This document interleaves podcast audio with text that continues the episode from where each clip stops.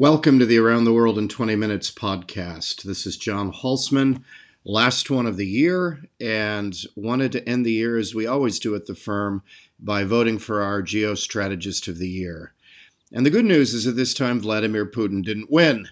Uh, Putin has won three times in the last 10 years, a man who certainly plays his very bad cards wickedly, but plays them well. But this time we have a much more positive choice, I'm delighted to say if an unlikely one, and this is former Japanese Prime Minister Shinzo Abe, was voted in our firm the geostrategist of the year. Now, why in the world should we pick a former Japanese Prime Minister to be the geostrategist of our present year? I think you can make an argument for Abe that involves both the past, the present, and the future. And I think he's actually a wonderful choice uh, by the firm. First of all, the past. In 2012 to 2020, Abe's long second stint as premier, he'd had a shorter stint of about a year earlier, he did a number of things that really realigned the Indo Pacific, the crucial region of the world where all the world's risk and all the world's reward is centered. And he really crucially led the anti China uh, coalition forming that went on, that is so fundamental to the new Cold War between the United States, the West, and local Asian countries versus an adventurous China. Abe saw this early and he kept on about it often. And in the end, his efforts to organize a coalition were crowned with success. And this is a hugely historically underrated achievement. And again, the idea that the Americans lined this up, which is the lazy thought here, really is belied by the facts on the ground. That it was Abe leader of great power Japan, certainly knowing arch rival, traditional rival China, that led the way. And the way Abe did this was by resurrecting an idea he'd had earlier on in his first stint as prime minister in the 2000s. He resurrects in the second term between 2012 and 2020 the Quadrilateral Initiative, which is a nascent political mini NATO organization, which, for all its many fine purposes, is a base designed to balance against an adventurist, revanchist China led by Xi Jinping. And if you see the Quad's members, they're exactly who you'd want to start this kind of nascent anti Chinese coalition, this mini NATO. You have great power Japan, you have great power India with incredibly close ties, which are founded on uh, Abe's personal ties to uh, the Narendra Modi, the Prime Minister of India, Modi and Abe are very close personally, and this led the way for the Quad to come into being again in a more sustainable way this time.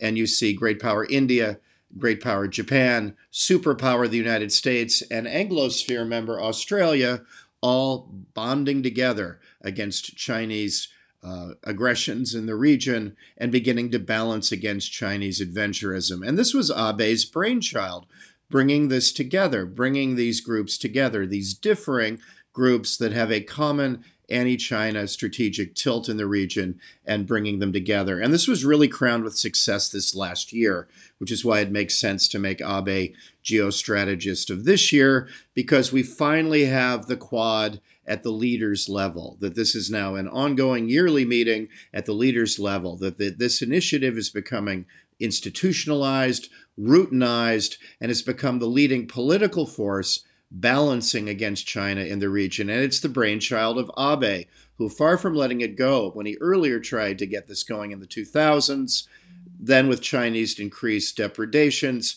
tries again in the second premiership of 2012 to 2020, and now is crowned with success. That there's this institution in place to balance against the Chinese. And this is a very big deal indeed. And this is to Abe's great historical credit. But also during his premiership, he expanded the bounds of what you were allowed to talk about in Japanese strategic policy. And this is important because the Japanese have had a very quietist strategic policy since 1945, which has consisted of saying, look, the Americans wrote our Constitution. It makes us pacifists, so we don't really have to care about the rest of the world. We've subcontracted our security concerns to the Americans. Well, as time has moved on and China has become a bigger and bigger threat, this no longer makes sense. This was a post 1945 solution that worked just fine for decades, but wasn't fit for purpose in the post Cold War era. and you see Abe begin to change the terms of the discourse within Chinese strategic policy. He actually talks about spending real money on defense. Traditionally, Chinese, Japanese defense spending has been about 1% of GDP, and Abe began to say, look, we have to double this or we're not going to be serious about what goes on with next door neighbor China. We can't just leave this to the Americans. He also, though, hugs the Americans as close to him as he can. Despite a lot of pressure, he allows the Americans to continue to have bases on Okinawa, which are vital if Taiwan is to be protected down the road, that America can quickly resupply and get to Taiwan, hard pressed Taiwan if China attacks. And Abe ignores all criticism and talks about increasing defense spending, staying as close to the Americans as possible, but having more of an independent strategic policy, but one allied closely with America, and even talks about joining things like the Five Eyes, which is the ultimate kind of Anglosphere grouping. This is the premier intelligence grouping of the world. We've talked about it before. We're like baseball cards, little kids with baseball cards. Every Tuesday afternoon at Langley, everyone shares signals intelligence, meaning Australia, New Zealand, Canada, the UK, and the US share open source intelligence, signals intelligence in a fundamental way to look at. And now the Indo Pacific. Well, Japan under Abe begins to talk about joining it.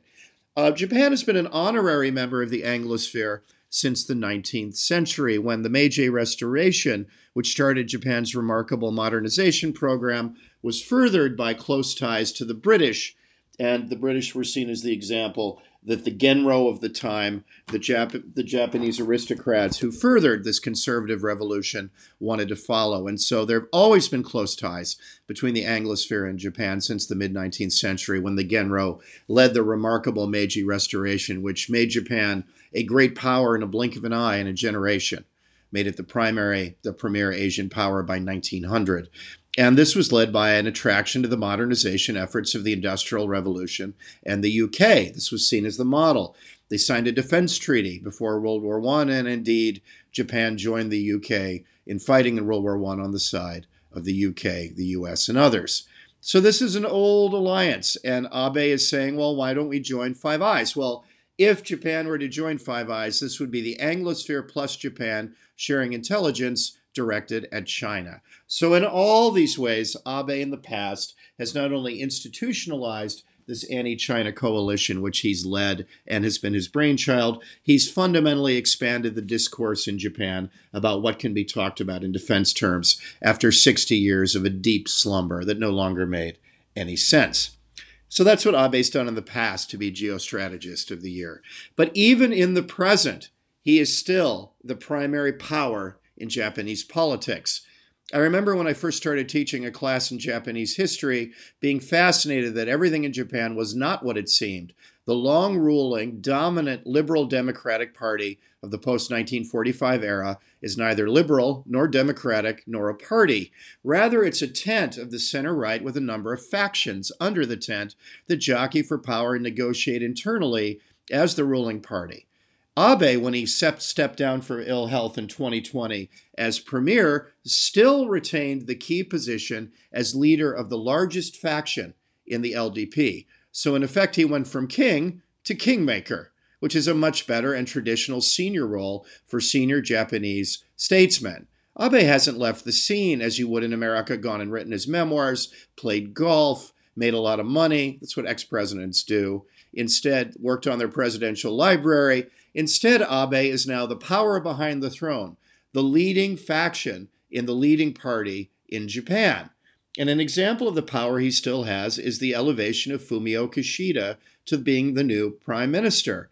There was an internal battle for succession, and at the last minute, Abe threw his the weight, the considerable heft of his faction behind Kishida. Now, this is interesting because Kishida, who had been foreign minister, under Abe, had worked closely and well with him, is seen as on the left wing of the LDP, whereas Abe is seen as on the right wing of the LDP. Kishida had talked about things in the leadership election like we need a new form of capitalism, we need to worry about inequality, we need to have good diplomatic relations with all our neighbors, sounding like a woolly leftist Wilsonian. Very much not the sort of thing Abe would like.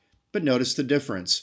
Abe gets behind Kishida, he becomes premier, and gone is any talk, any talk about changing the nature of capitalism. Instead, talk is about how to retain the old system exactly what Abe would want. And even more importantly, on foreign policy, Kishida becomes a newfound hawk who, guess what, is for doubling of Japanese defense spending. Long the brainchild of Abe. He's actually going to do what Abe had suggested and double Japanese defense spending, in theory, to about 2% of GDP, which is a significant rise out of nowhere, makes Japan an immediate player given the huge size of its economy in the East Asian era, area, shows that Japan is intent and serious about countering China with the help of the United States, and Kishida becomes America's closest friend again.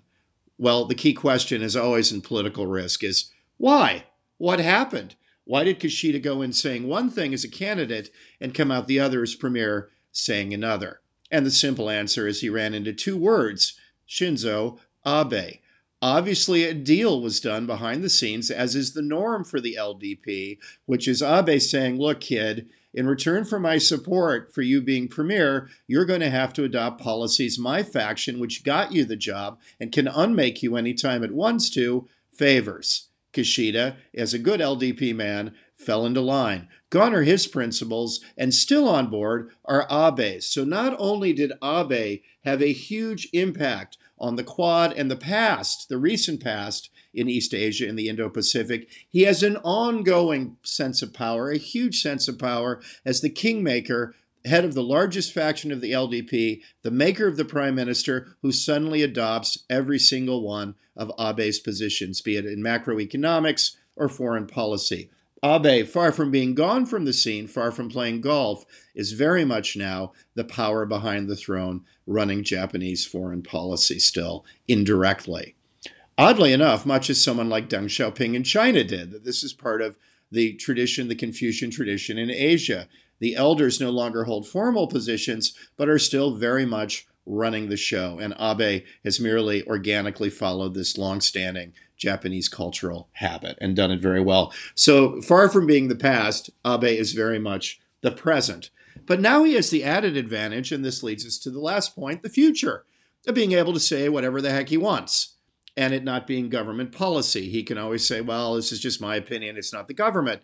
And Abe has given a number of speeches recently in East Asian forums laying out some pretty strong markers for Japanese positions, which would have been unheard of before Abe came on the scene. He said straightforwardly if Taiwan is under attack, the Japanese would consider this the matter of the gravest importance and would coordinate closely with their American allies.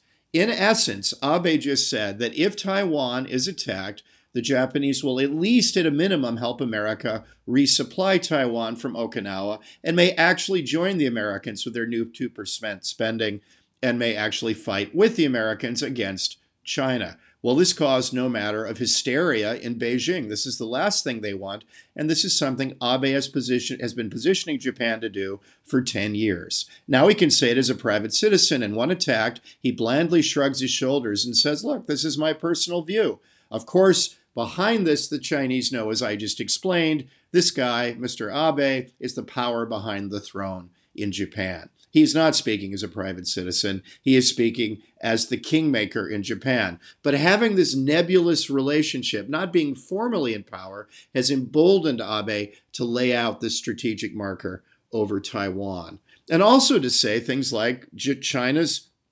Adventurism is the sim- single greatest problem in the region and must be addressed as quickly as possible. He's much more outspoken now that he's not premier. And this allows him the freedom to lay down semi official strategic markers and then retreat if he's attacked rhetorically and say, hey, this is my opinion. Everybody knows that. It's no big deal. When, of course, it is a very big deal. The Chinese are absolutely right to see this as semi official policy.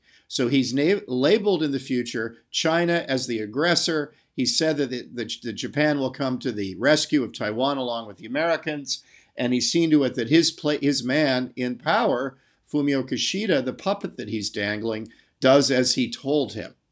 For all these reasons, Abe is very much running the show, and you see a 10 year process by which Abe has painstakingly led the anti Chinese coalition quietly from the shadows behind the scenes, and it is now with the Quad come to full fruition. He's done this, at a state level between India, Australia, the United States, and Japan with the Quad.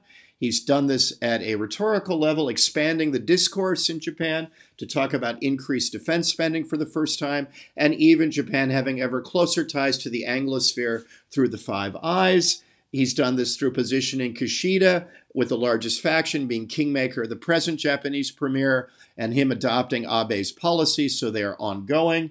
And he's done this in the future by laying out strategic markers directed at securing Taiwan and against China quite a day's work. And for this very impressive list of reasons, we decided that Shinzo Abe should be the geostrategist of the year. Well done. And on this note, thank you so much for enjoying the Around the World in 20 Minutes podcast this past year. I can't tell you how fun Substack has been for me. It has been the single greatest creative jolt I've had in a long time. The idea that I can talk to our community, do it directly without any of the mainstream media or editors as middlemen getting in my way. And we can have this ongoing conversation about how the world really works that I hope is a lot of fun, is provocative, and explains things in this dazzlingly interesting new era.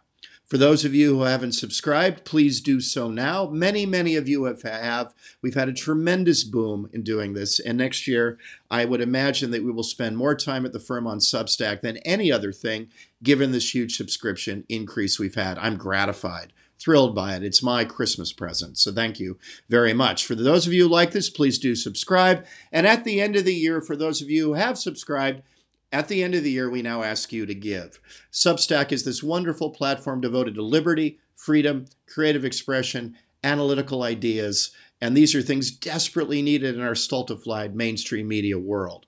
But it requires money, and we're not asking for much. I'm about to go have my coffee, and as you know, we're asking for $70 a year, $7 a month, which is the price of half a Starbucks a month. If you think you've enjoyed our podcast this year, our book serializations, which we will continue the Around the World in 20 Minutes podcast, the Patrick Henry podcast, and all the other things that we've done. Please do give $70 a year, $7 a month, and we will continue to do more and more and more together as our community continues to boom. And that has been my New Year's gift. And so please know how grateful I am to all of you for bothering to listen, for having fun with me as we explain the new world, and for making sense of something that seems chaotic. But frankly, beneath everything, there can be understanding. And I want to continue to have that together. And on that note, I wish you nothing but a joyous 2022. And we will continue doing our level best to make sense of it all. Happy, happy New Year.